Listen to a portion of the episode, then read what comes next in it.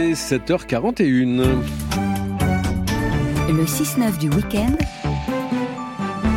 Éric Delvaux Et dans le cabinet de curiosité ce matin, Volodymyr Zelensky, il aurait tant voulu dire un mot ce soir au concours de l'Eurovision, puisque l'Ukraine a gagné l'an dernier.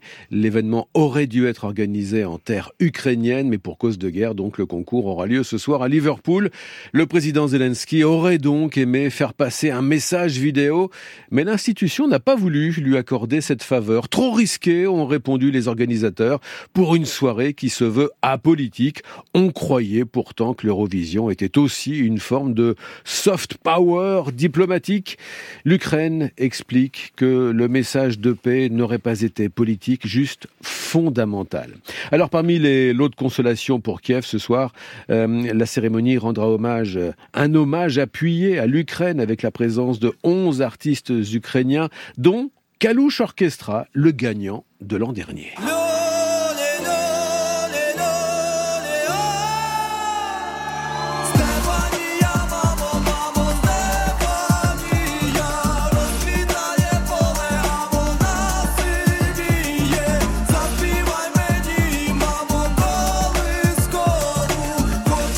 La 67e édition du concours de l'Eurovision ce soir, ce sera sur France 2 et le cabinet de curiosité, c'est sur l'appli Radio France.